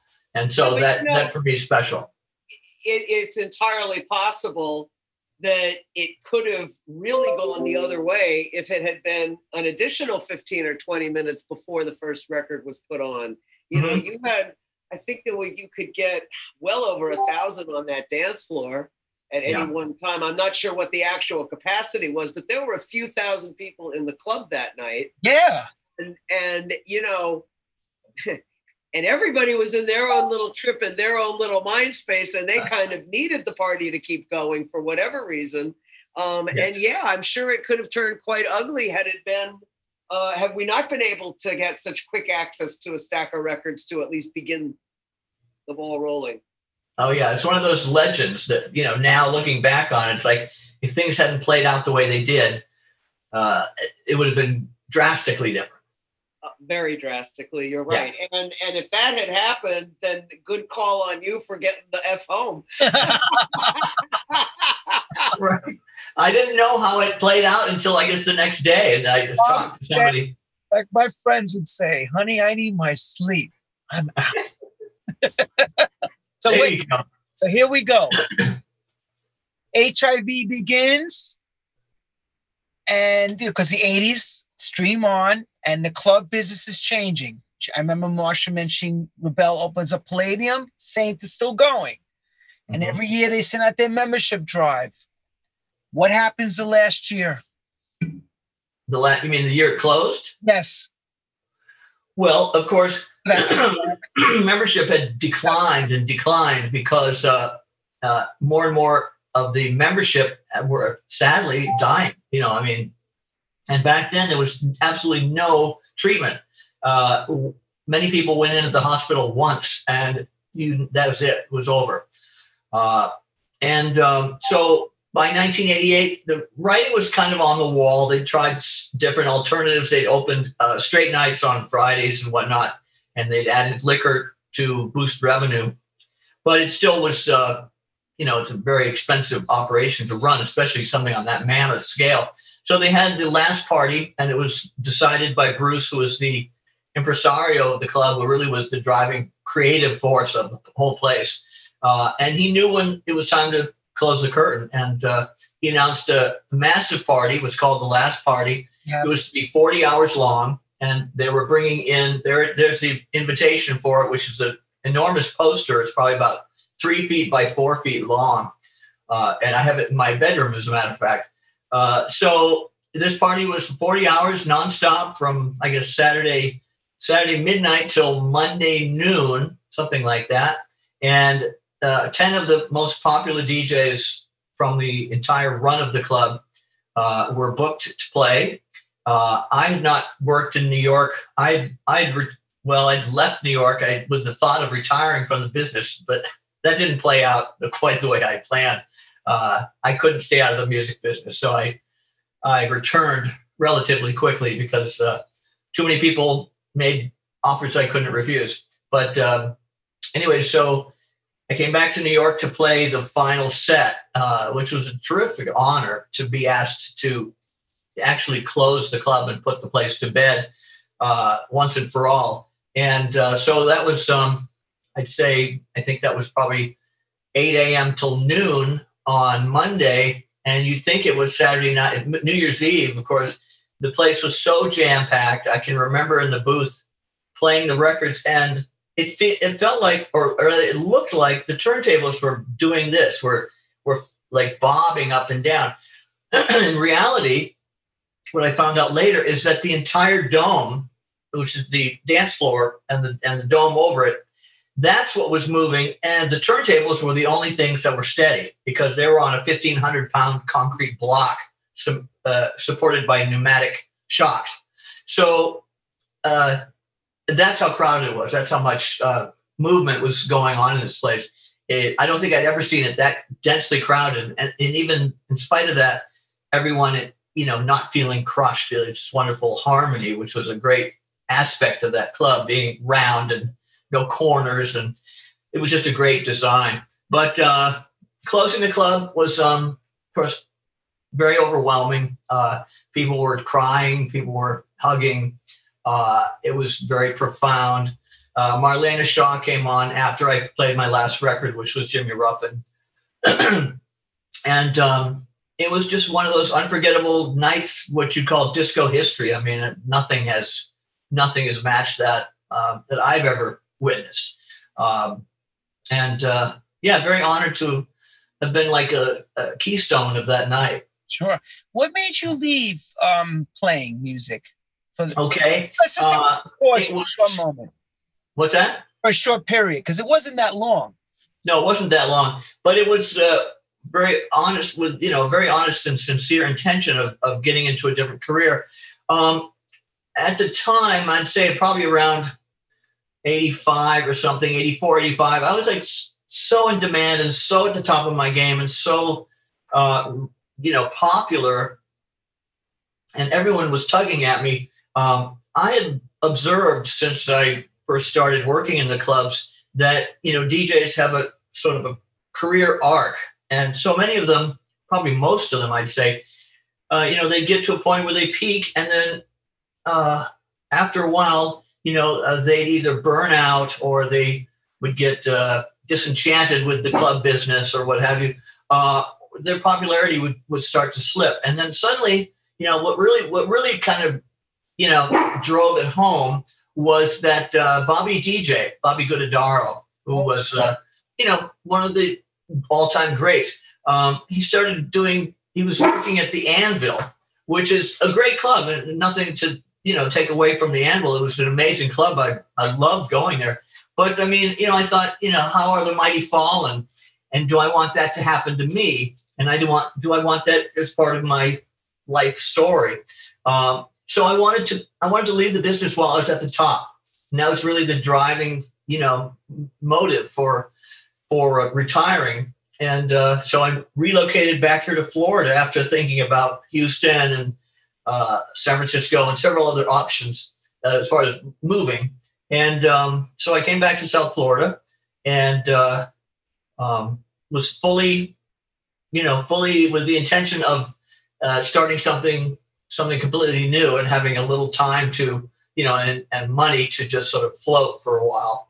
But the offers kept coming, and uh, you know, the thing is, I was honest with myself after about four months or something of being idle I, I said to myself, you know, there's really nothing out there that's inspiring me the way, you know, performing the way music uh, has done to me. And it's just, you know, it's just inside me that, that just drive to, to pull off an amazing night and just, you know, discover new songs and share them with the crowd. So um, that's when I kind of came to the realization that uh, music was my destiny. So I got back into it and I started working pretty much a, a residency at Trocadero. Um, and I was being flown out like every Friday and working every Saturday night for about six months. And um, by then I knew that, you know, I was going to, I was going to do this pretty much permanently. Um, and uh, so I started working at the Copa in Fort Lauderdale, got a, a residency there for until they sold the club actually. And um, I worked there in Key West and then I'd go back to Fire Island every summer. Uh, and, you know, fast forward to present day, now, of course, you know, COVID, not to mention COVID or anything, but before up till that point, uh, I've been keeping busy, um, doing you know doing the music business, and on top of all that, I have had ten years uh, for Sirius XM. So I'm just about to celebrate my 10th anniversary there was a weekly broadcast, and I never even had a residency that lasted ten years. you know, thank you, thanks, thanks. Very excited about that, and and it's really great to to kind of open up my my exposure um, because you know working in a club you have a few thousand or a special event a few thousand people uh, that get to hear you. But now i'm coast to coast and uh, and since i'm not working for dance floors particularly i can i can include music that is um, you know not necessarily floor fillers you know and but at the same time educate you know the the audience as to how amazing uh, and how broad spectrum disco was and dance music, just everywhere, you know, and uh, that's what keeps you know such a challenge uh, on the radio. It's it, and it's still so much fun. I mean, my God, I put together a show uh, for next week, and it starts out actually with uh, Mary Wil- Mary Wilson because in honor of her passing. But uh, it's down tempo for the most part, and it's just all over the place. But at the same time, it's got a, a very specific flow, and it, it, it really came out great. Awesome. Well, that's great. No, I, have checked out the shows; they're really great. And I also heard you live, so I know how well you play.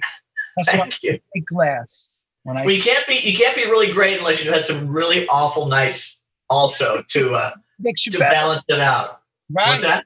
That's what makes you a better DJ when you learn to figure out. Okay, wasn't a little bit tonight, but we'll yeah. get we'll get through. We're going to do that again. we'll, we'll get through it together. Right. Exactly. What knows what's going on in your mind? That's the thing. See, people don't understand that. They don't think you have issues or problems going on, or you're angry with the ownership of the club. Lord knows what's going on. And you got to be all smiles and you got to play at your best. Yes. And yes. not all the time we feel that way. I'll tell you though, I mean, I've, I've seen DJs that that do uh, manifest their personal feelings onto their audience, onto their dance floor. And I'm like aghast. It's like, okay, so you're having a bad night, honey. I'm sorry, but you know, you're hired to entertain these people. They don't deserve it. Whatever you know, if you're in a snit about something, or the manager stiffed you, or whatever, uh, you know, sorry, that doesn't. It's you know, it's it's it's show business. And if you're on Broadway, you're playing eight shows a week and no ifs, ands, or buts. And it's the same in a club as far as I'm concerned. I have a very strong work ethic. If I'm booked to work, you know, to spin, I'm going to be there. I'm not going to miss it and I'm not going to give a half-assed, you know, second-rate show. Rob, You're exactly right. We are the right. performers. We are the artists. And it's showtime. And you go on. Right. Our job right. is to give everyone a good time you mm-hmm. know and and if we're not having a good time we're not giving them a good time and if you bring your misery with you to work then how can you exude joy and fun you have to you know and i and i must say robbie all right i have always had fun working with you and that is i think one of the key elements for me as a lighting person because yeah i'd see it musically and you do have a lot more forgiveness in doing lighting than you do in playing music and having mm-hmm. DJed. I can tell you it's very hard to time a bathroom break if you're DJing, and much easier if you're doing lights. Just right. as an example, um, but the rapport that one has in the booth, the chemistry that we have, the interaction that we have as artists in the booth working, that also goes out to the floor. And, and oh, yes. with artists, even more important than getting the paycheck at the end of the week is the feeling of satisfaction that you've not only had a good time, you've given all these other people a good time. And there's nothing like seeing a room of a thousand people all smiling, all having joy, all having fun in unison on one energy plane. And and there's that that's a sense of satisfaction that money just can't buy. It's a joy. Absolutely. If your heart's in this business, and, and the three of us right here, and I'm sure many that are listening and watching, uh, if your heart's in your work, then there are no excuses, and you know there is no second best or I'll try harder next time. Yeah, it's it's kind of that's your default setting, and it, it's I've been very lucky to work with you so much, and in different venues with a different you know different formats going on, and also you know special events that uh, you know we do have such good chemistry, you and I, um, that we built on all these years. That you know it's it's special. It's very special. Totally. Indeed, indeed. I I find that I mean, if I have to, I get up every morning and I express my gratitude to the universe for giving me this joy and these blessings to have had a great career, to have had great friends, to have had friends that have lasted not days or months, but literally decades. I mean, Yeah. Robbie, we were both what 21 and 22 when we met, or something silly Yeah, like that. Right. And you're Yeah. 29 now. That's you know, both That's right. of you. That's right. 29, and and that's the music that does that. I'm being serious now. Because We've you known each other eight years, right, Masha? So I say what? We've known each other eight years. Eight years, indeed. Yeah. Eight wonderful 800 great years of technology there, right between these two. But check Yeah. it out. The music, you never are, are you never get old with the music. That's the No, Yeah. no, no. Your no. brain is still saying we can do this. It's crazy. I know. I, energy flows, and a probably not so very well known fact about Mr. Robbie Leslie High Energy. He is one of the most astute, well versed R and B music fans of just about any DJ. I've ever worked with, and he will pull out. I mean, he took up where Roy left off when it came to pulling out some old classic R and B's. Very high praise indeed. Thank you. Um, you know, my yeah, I definitely there's there's uh, some of my blood definitely is black. I'm sure of it. It's because yeah, I definitely how does that go from that to being high, Mr. High Energy? That's what I know, right? That But that's go, that's what? the How did that happen? you can play like a, if you can play a long set, you can cover all your bases. I mean, you really can. Uh, and uh, oh god, I mean, man, there's there's some there's so- some songs that give me goose flesh. You know that uh, that I hear that by real really soul artists and R and B artists that I mean nothing can touch it. And you know you can get that kind of response like late at night by playing one of those records uh, that matches any any hit, any ABBA record you can play in the middle of the night. You know, since you brought up "Nail Your Love on. Me," yeah, You just you just get that high energy at eight o'clock in the morning when people are stomping to you know the four tops.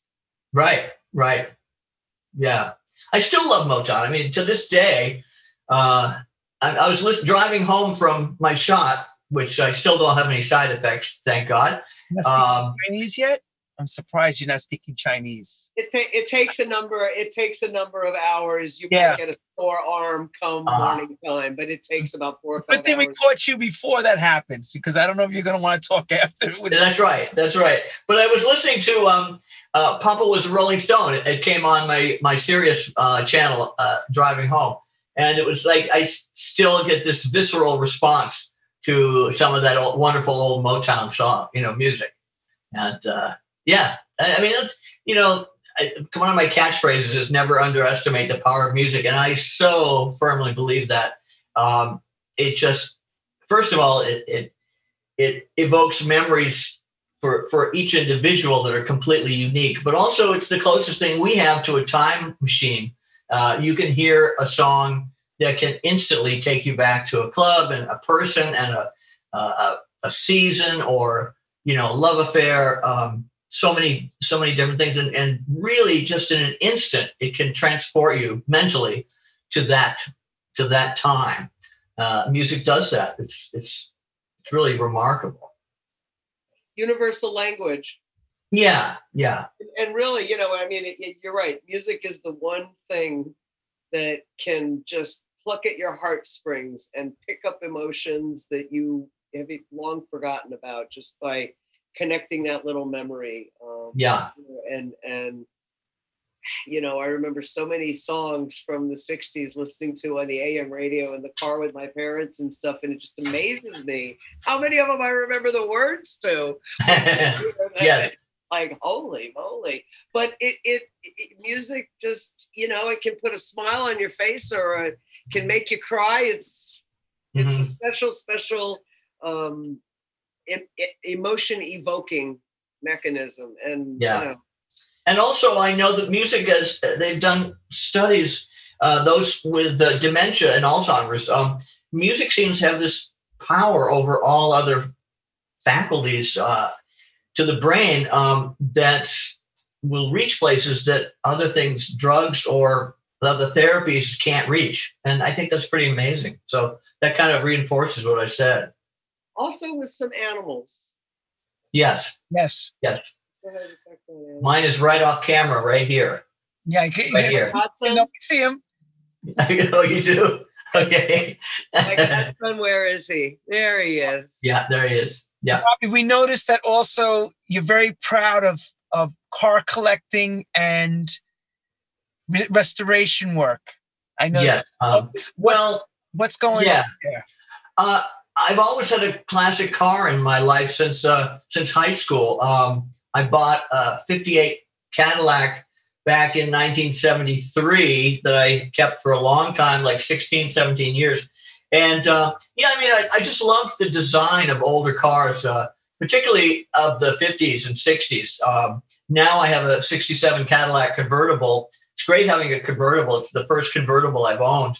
And uh, I've had this now for 30, 31 years. I bought it in 1990. Um, but yeah, it's just great. I mean, I, I love Detroit styling from that period. I mean, the cars were not necessarily safe, but they looked fantastic. Safety um, was not first on the list. It was right. no, it's all about styling. Yeah, lots of chrome. Um, but uh, yeah, it's a, it's a hobby. It's a, like a pastime. It, it is unfortunately it's rather costly, but oh, um, it gives me a lot of pleasure. And uh, yeah, I, I, just love uh, I love you know having having it to toy around with. Uh, so yeah, that's one of my one of my little passions. Yeah. Something I wanted to spin on my mind. I'm going to ask you before we go. When you first started from 12 West, the audition to where you are today, did you ever dream that all of us would be trotting around the globe mm. playing this music that we do? I had no idea it would reach the scope that it has. And uh, certainly the, the directions it's taken um, if you, you know, the fact that, that mainstream clubs no longer operate on a like a, you know, weekly schedule, but special events are so off the charts as far as size and dynamics and, and technology, and uh, that people will travel, you know, take jet planes and travel long distances to attend these events. Uh, no, would never would never have really seen that progression except in the slow and methodical turns that it has taken over the decades. Um, I'm very grateful that I got to see it and experience it in its infancy and uh, from both sides of the booth, uh, on the dance floor, particularly, and, and in the booth. Um, and uh, of course, there's nothing like a residency. You know, uh, these big parties, you know, being hired to do these enormous events are, is great. But um, you know you don't develop the friendships with the staff and you don't you don't have a core audience that you're you know kind of kind of keying into. Uh, but yeah very grateful for the ride i've been on all these years and certainly happy and blessed that i've been uh, able to support myself for god 40 years you know. Incredible. Incredible you know, one thing I forgot to ask you was because uh, Marsha filmed in a lot of the Studio 54 stuff people know you played. Which nights were you playing on when you were in studio? I did studio on basically on Thursdays and Sundays for either John Blair or Michael Fesco. I occasionally worked on the week Fridays or Saturdays, but more as a fill-in.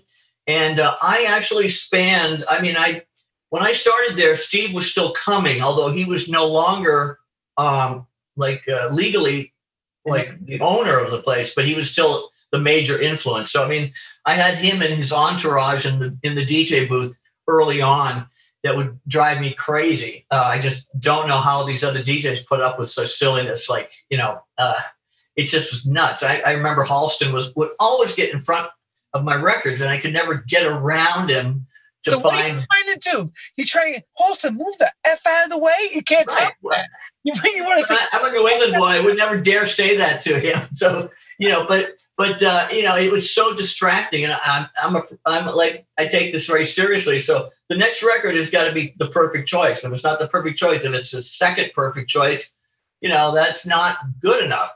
Um, but uh, so I worked for for Steve kind of moving out and moving on. And then I worked with my, Mark Fleischman. And then at the end, uh, Frank Cashman, who was the front man for, uh, I think most people think the mob uh, or organized, you know, crime in some way. Uh, he was the the third uh, iteration of the club, and so I kind of spanned all those three. And uh, Marcia, I remember saying that there's nothing like the initial, you know, Studio 54 version one and that's absolutely true. But they each had their own magic, and, and the club still had a, a incredible cachet uh, when you know at the end of the day. Um, and you know, without a doubt, that has opened more doors for me uh, professionally uh, than any other gig. The Saint Saint, so many people have no clue what it is or what it was. Uh, it's only a very specialized, you know, people really into nightlife. Um, so yeah, thank you, Studio 54, for. Well, I for, said the same thing because I came in in the Cashman end when they brought Larry in and they had Louie Vega and Freddie Bastone. I was playing there for Baird Jones, so I understand. Oh, wow, wow, yeah. yeah. Wait a minute. I didn't have the Richard Long sound system. I had the Clair Brothers sound system that sounded like a radio in the place. So I was like, I didn't realize this. They removed the old sound system. They moved, by the time they brought Larry, and they had the Clair Brothers sound. Well, word had it the system did a disappearing act. Oh yeah, yeah, yeah. there was a big word that the mafia. Well, the mafia was involved. Money was laundered. All kinds of stuff. Like you mentioned, Frank Cashman. Okay, so yes. by the time we get in there, it's already Clair Brothers sound. Yeah. The booth has a glass around it. It's not. Oh wow. Yeah. Yeah. My gosh. Oh yeah. And do you yeah. remember like what year roughly that would be? 87, 88, around that time. And okay, yeah. yeah the, I left I left New York uh November of 86. Yeah, yeah. so right after yeah. you. So I remember I got in, I got I, I worked in those days, I worked for Baird Jones. He was a promoter, had sure. a following around New York, and I was his DJ. So make a long story short, they put the glass up, all that stuff the Richard Long RLA sound system abortioned, gone, and wow. then the Clair Brothers. It sounds like a big ass radio in the place. So you know how that system sounded. You remember the yeah did not sound like that when when no no. Well, to this day, I think the hearing on my right ear is slightly diminished because of that horn that Richard had, like literally right there, because it was fastened to the balcony, right. you know, edge. And uh, I I didn't need monitor speakers because that thing was so damn loud. But of course, yeah. you can't turn it off. It's no. there for the night, you know. Yeah. We had an RLA sound system at the Palladium. Yes, that's right. That's right. That was a magnificent club. My God, so beautiful. Yeah, really, I love working really there. But that was the last RLA system in New York. Really? Last installation, yeah. Last. Oh, I believe it was, yes. But yeah. Kenny Powers on it after. Kenny Powers mm-hmm. on that one. Kenny Powers, right? Kenny Powers, and was it Austin? Derek Austin. Oh, Austin, yeah. I think so. Austin, yes. Austin, yeah. Austin Green. Yeah. Austin's not here in Florida. I connected with him a number of years ago. Yeah, he was part of Richard's last last stand, and then Richard died. Well, Michael Brody died from Garage. Richard Long died from from RLA. They were all dying. Bruce Mailman, I mm-hmm. think, right around yep. not too long after this. All the great club owners were dying and sound. Yeah. yeah, yeah. It really kind of was the final nail in the coffin. But I mean, culturally, New York City was, as you were saying earlier, New York back in those days was like the Wild West to some degree. And uh, now, of course, rents being what they are and and real estate, you know, I mean, you just it just is not a viable way to use space on Manhattan Island anymore, really.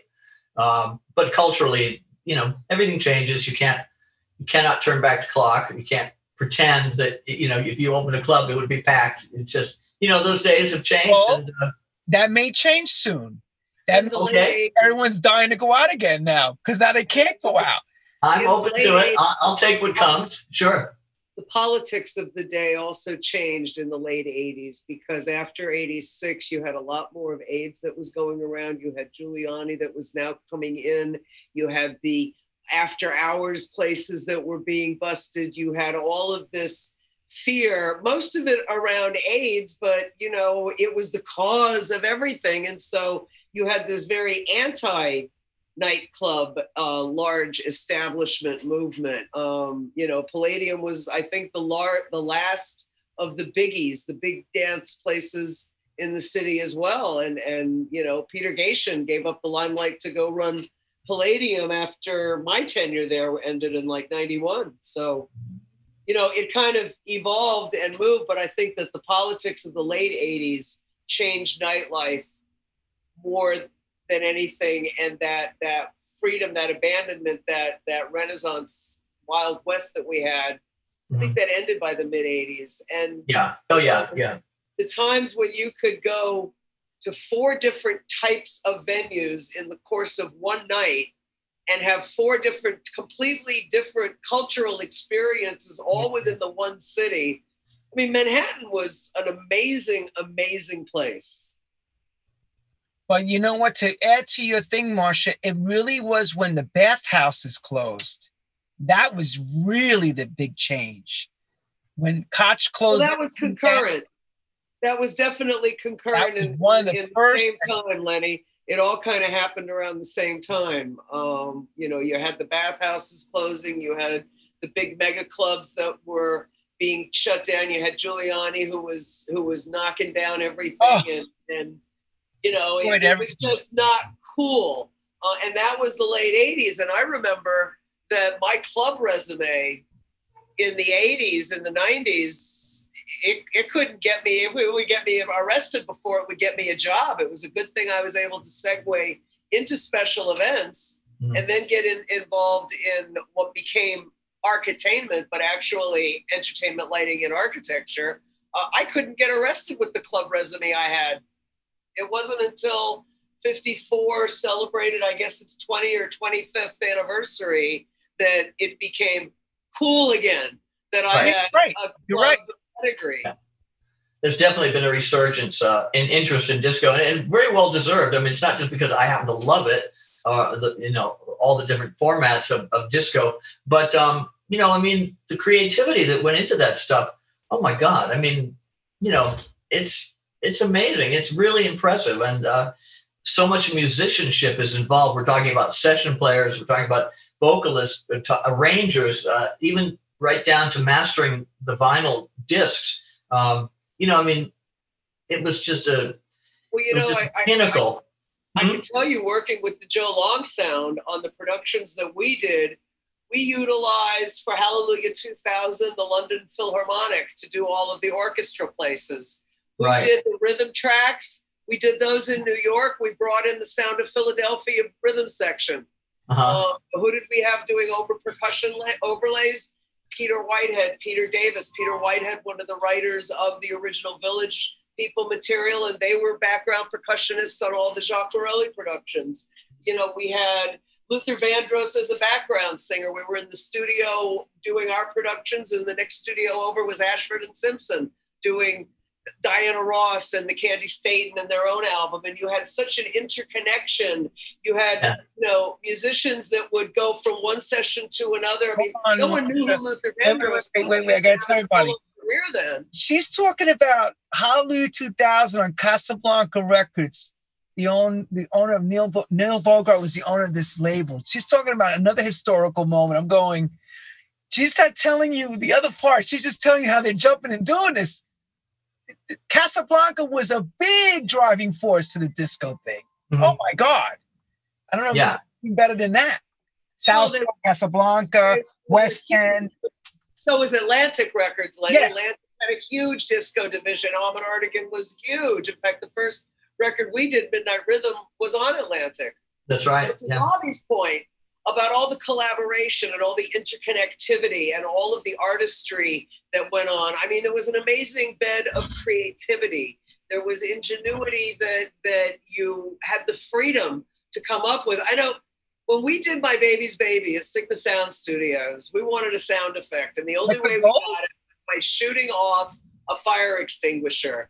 For that recording session, we wasted every single fire extinguisher within the Sigma studios because we needed that shh effect. And that's what we got it from. Um, you know, we had all kinds of ridiculous things in the studio to get the clang on working and slaving. It was chains in water. We put chains on top of the keys, uh, the strings in the piano to get the clankety clankety of of the, the the piano. I mean, you know, and and it was wonderful because that's what you did in the studio. Part of it was almost like a Foley studio where you would use whatever you could to get what you wanted out of the artist or out of that production. It's like innovation. Innovation was very was very hot and and you know people were creative. I mean creativity just was off the charts. Yeah. And also the ones that are very creative, like the jazz musicians are like disco. Oh God, no, I ain't doing that. Right. They and were- yet, uh, one of my favorite old records was by Richard Tee, who's like a, a jazz legend. I mean, there's so many Herbie Hancock. My God, you say, know, they've all dabbled.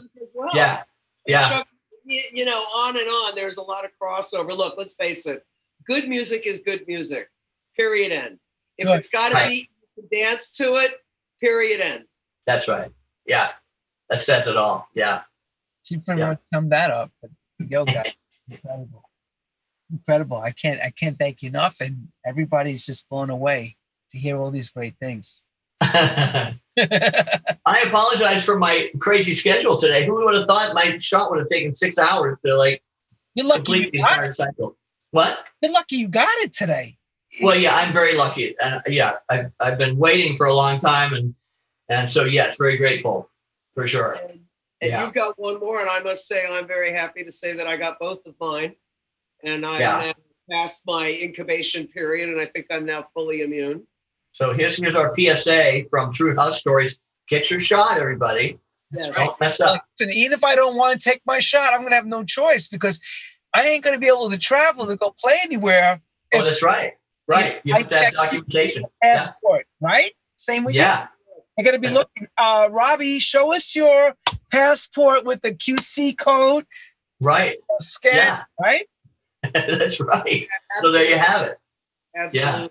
Yeah. And yeah. and you know, I mean, if if that's what it takes to get us back to some semblance of normalcy, if that's what it takes to get us to have live events, um to Yeah, but Marsha, we need the live events. I'm dying without it. I mean, I this is what we do. This is what we do. Yeah. Yeah. Yeah.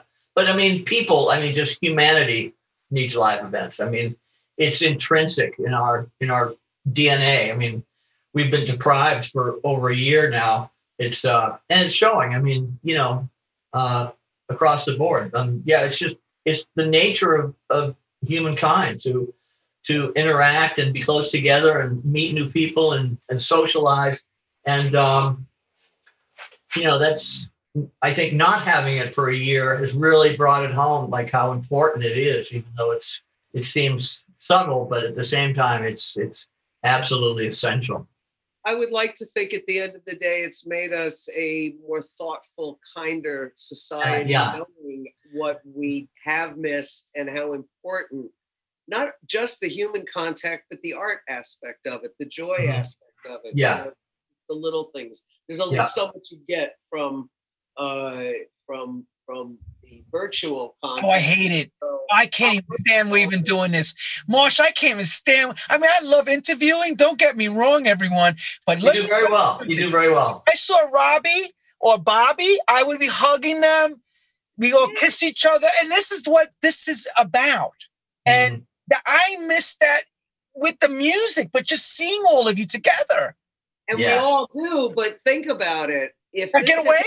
20 years ago, we wouldn't have the technology to do this. No. Yeah. Well, how yeah. fortunate we are that our technology has given us a place where we can still be connected in this horrific year of disconnect.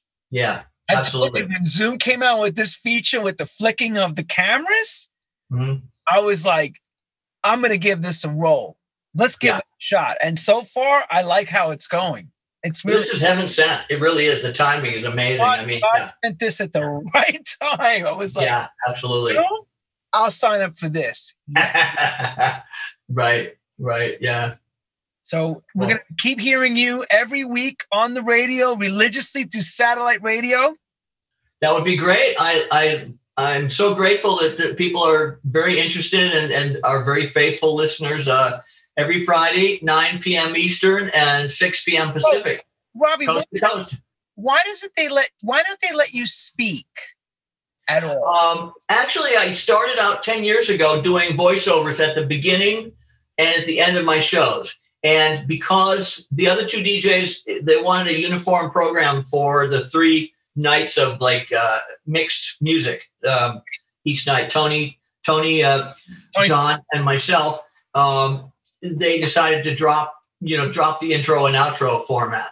And um, I'll tell you, I used to labor over the, the two or three minute intros trying to be Casey Kasem and outros that I would spend like hours scripting yeah, and right?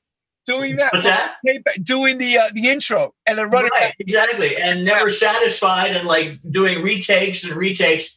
Uh, so I have a great deal of respect for people that can do on air speaking and you know keep it going and keep it uh, interesting and, and flow and not stutter and not uh, hem so, and haw through the whole thing. So invite you on this this new app called Clubhouse. That's that's through Apple. Can you would you join it because this is the new thing now? And actually, it's like being on forums and you could speak in panels. It's incredible. Clubhouse. Yes, through Apple. It is huge. I will look into it. And we're going to be doing a True House Stories wrap up shows. And we love to have you on because you know what happens? People can come up, put their hand up, and you can see on the phone. You have to have an iPhone, right? And they can ask you questions, and you can and answer. Like they, uh, they probably want to ask questions from this show that they sure. would love to be able to say, "Robbie, can we ask you, please?" You know? that would be great. That would be great. Yeah, that's a great, a great inclusion format. Yeah, I like that. Yeah, because cool. it is. And and Marsha, same with you because both of you I've said it. It's like the reference library of dance, disco, everything, lights to music.